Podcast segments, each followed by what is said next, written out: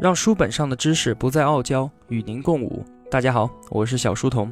今天啊，和同学们聊一聊书中相互依赖的话题。我们人类与其他生物不同，生活在一个广泛的群体之中，人与人之间关系密切，通过发展与他人的经济协作，在人际社会中啊，发挥着自身的作用。只有通过我们每个人的亲情、友情以及彼此之间的相互需要、相互依赖的作用，才能构成我们现在所生活的人类社会。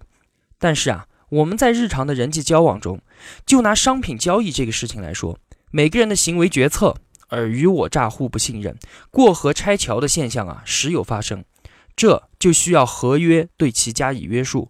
那么，《经济学通史》互相依赖这一章，主要就是阐述这个问题。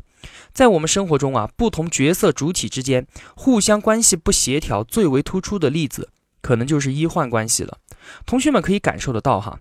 现在的社会中啊，弥漫着这些声音，都觉得对医生不信任，认为如果不塞个红包，医生就可能不尽心的完成手术，让病人吃苦头，并且在看病的过程中啊，医生会利用他们的专业医疗知识，故意多开一些不必要的检查，或者是一些价格特别昂贵的药物，甚至啊，现在不托人找关系，给医生打个招呼，医生就对你的病情毫不负责，随意开些处方就把你给打发了。于是乎啊，各种医闹事件、殴打甚至杀害医生的新闻也时有发生。那么，面对这种上述种种事件，很多人就开始反思，说中国的医患关系何至于此呢？之前都是觉得医者父母心啊，很长一段时间里面，我们觉得医生就是救死扶伤的人，是被尊称为先生的人，是拥有很高声誉的人。可是为什么近些年来，医生的声誉就跌落到谷底了呢？难道啊，真的就是一个简单的道德指责就可以解释这些问题吗？医生拿红包是道德缺失，医生拿高额的药品回扣是道德沦丧，医生对病人的诊断不负责是没有医德，患者和医生发生肢体冲突也是搬出道德的大旗加以指责。但是啊，仅仅停留在道德标尺评判对错的阶段，是不是显得太苍白无力了呢？我们看看啊，从经济学的角度，能不能找到问题的根源，并应用经济学的方法给我们指出一条出路呢？那好，我们就来看上述的问题啊，都来源于信息不对称。有些事情医生知道，而我们患者并不知道，这并不奇怪。奇怪的是啊，我们如何克服并建立互相信任的机制，来促成双方都满意的交易？刚才我们说的问题，可以把这些问题都归结叫做诱导性需求。意思就是说，有大量的医疗服务其实是病人不需要的。医生之所以诱导病人购买这些服务，只不过是在利用医患之间的信息不对称来赚钱。所以很多人认为，只有让国家来供养医生，让病人看病吃药全部免费，用这种办法切断医患之间的买卖关系，才能避免信息不对称带来的陷阱，彻底消除医疗领域的欺诈问题。这一派观点啊，先放在这儿，我们先不急着推翻它。首先，我们明确哈，医疗它就是商品，这个没问题吧？同学们已经知道哈，任何东西都不能因为它和道德或者和生命这些看似高尚的问题有紧密联系，那就把它特殊化。春运的火车票如此，道路如此，医疗也是如此。既然医疗是商品，那么它就必须服从经济规律。医疗服务啊，它必定消耗人财物，而且培养一个医生也需要花大量的费用和时间。医疗服务的质量虽然一直都在不断的进步，但是啊，肯定还是有优劣之分。那么，就算医疗资源并不稀缺，人们对医疗服务的需求也还是会无限的扩张。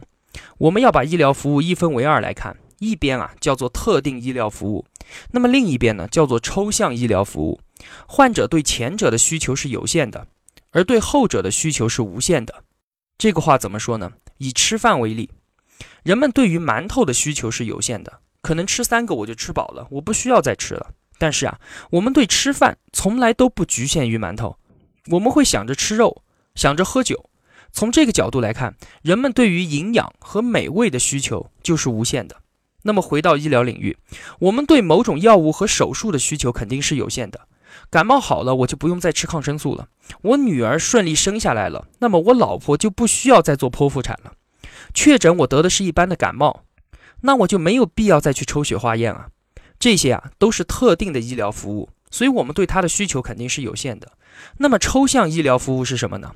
比如说我要增强体质，我要减少生病的痛苦，我要延年益寿，甚至我要长生不老。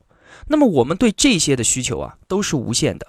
在现实的生活中，我们遇到的问题就是抽象医疗服务经常得不到满足，而医生啊又故意向我们提供实际并不需要的特定医疗服务，这是为什么呢？薛兆丰告诉我们两个原因：第一个，因为医疗行业管制的太多，扭曲了医生正常的行医模式。听见没？薛教授说的是啊，管的太多，而不是管的太少。第二点，因为医疗行业缺乏自由竞争。才会出现信息不对称的市场长期存在而得不到校正的情况。那么，医生向我们提供不必要的服务，这种典型的搭售行为，其中的一个原因就是政府对医生诊断报酬实行价格管制的结果。医生看病，他卖的就是诊断，诊断其实就是一句话：吃药或者不吃药，开刀或者不开刀，大事儿还是小事儿。医生的诊断本来就应该得到充足的报酬，用挂号费的形式支付掉。可问题是，现在的挂号费是受到严格管制的。打个比方，如果政府对房租进行管制，将一千元的房租要压到八百元，那么房东肯定就会想方设法的搭售一把两百块钱的钥匙。这个道理大家可以想得通吧？所以啊，要抑制医生的搭售行为，关键的是解除对挂号费的价格管制，让诊断的质量和报酬相关。医疗作为商品，要消除医患之间的信息不对称现象，恰恰还是要借助市场，要尽量的促进各种市场机制的自发完善。解铃还需系铃人，而不是像之前说的切断买卖双方之间的利益联系。医生的搭售行为啊，还有另一个重要的原因是，政府管制带来的公费医疗，往往使得很多病人看病对自己的花费不是十分的敏感。毕竟看病的绝大多数啊，都是由政府来承担的。到医院看病，医生就会问你啊，你是自费还是要刷医保卡？公费医疗又为医生开出大药方提供了绝佳的土壤，给你开个感冒药的时候啊，顺便再给你开点人参补补，反正花的都是国家的钱，喂肥的是医院还有医生的腰包，那么何乐而不为呢？是不是？那么薛兆丰说到的另外一点，就是解决市场缺乏自由竞争的问题。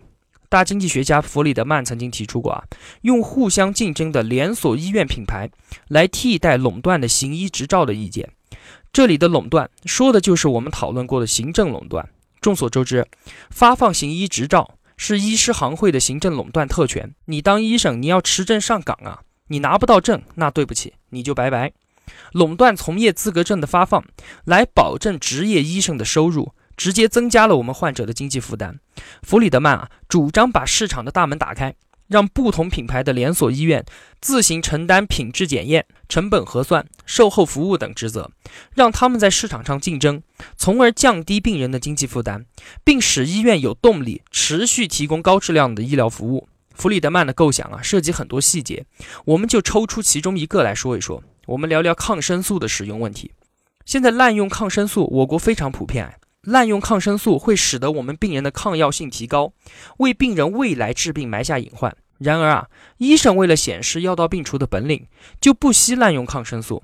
这是今天的医生对明天的医生的外部副作用。市场经济的解决之道就是内化外部性，意思就是啊，要让今天的医生同时也是你明天的医生，或者让今天的医生和明天的医生同属一个大的连锁医院。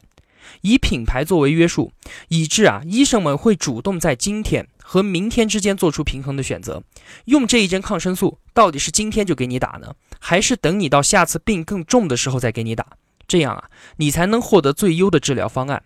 医生如果通过诚实的出售诊断服务，正大光明的赚钱，他们不仅不用搭售，而且得承担搭售所带来的毁坏自己声誉的副作用。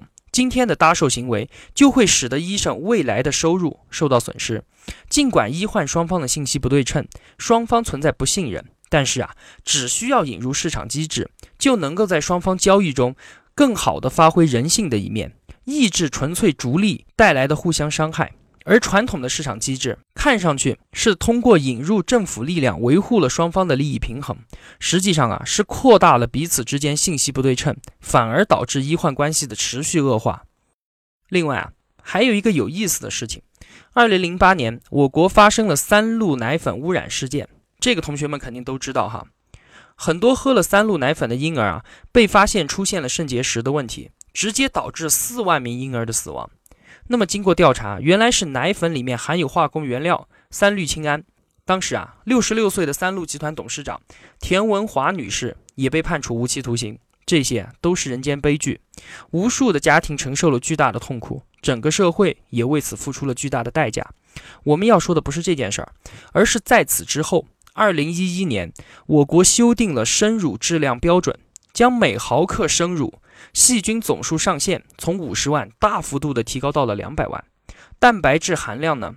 从二点九五克下调到了二点八克，那么这个消息一出啊，传来骂声一片。刚刚经历了毒奶粉事件，居然没有提高标准，反而他妈降低了，这什么情况？这个时候啊，薛兆丰站出来说话了，他说啊，恐怕这是我国政府管理理念的进步啊。这话怎么说呢？我们来看哈，为什么会出现毒奶粉事件？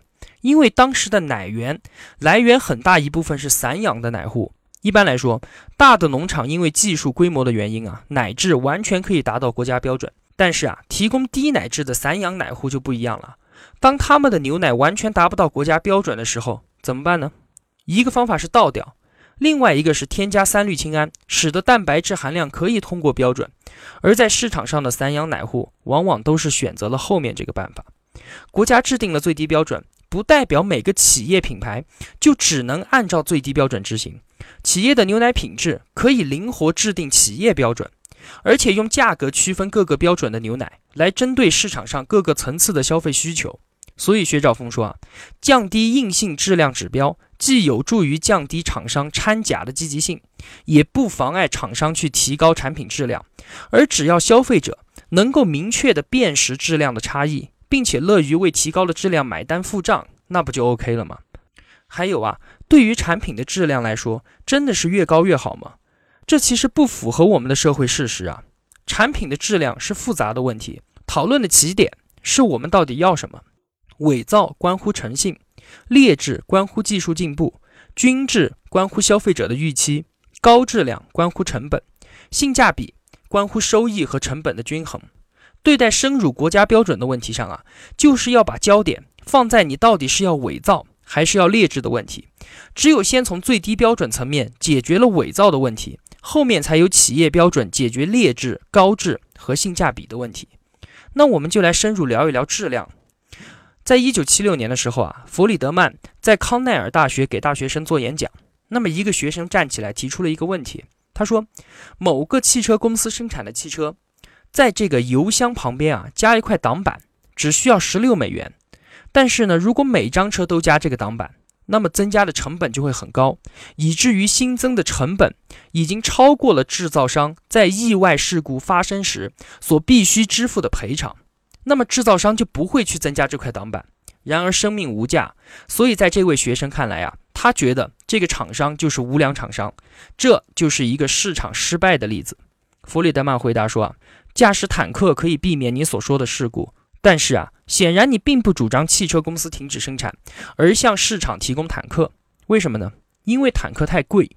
只要你承认这个事实，那么你就和汽车公司一样，是在成本和生命之间做比较和权衡。可见啊，你也并不认为生命无价的说法很有意思，是吧？那我们就来分析一下哈，汽车公司生产这种汽车究竟是加还是不加这块挡板呢？表面上看啊，是汽车公司的决定，但事实上呢，是消费者的决定。显然，如果消费者不接受，那么就会去买便宜的车型。那如果消费者接受，厂商完全可以把成本转嫁给消费者，这没有问题。同学们可能会问，消费者买得起车，怎么可能不愿意多出十六美元来增加汽车的安全呢？那么答案是啊，一块挡板只是众多增进安全措施中的一种罢了。如果把其他的所有措施都加上，那么整款汽车就会变成另外一个价位更高的车型，这恰恰就是各种品牌、各种型号、各种档次的汽车能在一个市场上共同存在的原因。比如说，我现在很需要一辆代步车，我就不乐意为沃尔沃所提供的安全买单。为了得到同样的安全程度，还不如我自己多加小心。甚至啊，我把对安全的成本投入用到别的地方去，反而我觉得还更为合算。如同现在同学们都知道，开车听喜马拉雅可能会不安全。同学们会觉得放弃一些安全，换来听觉上的享受，是我们完全能够接受的。貌似的不可理喻，其实啊，这才是真实世界的写照。每个人每时每刻都在做这样的权衡和取舍。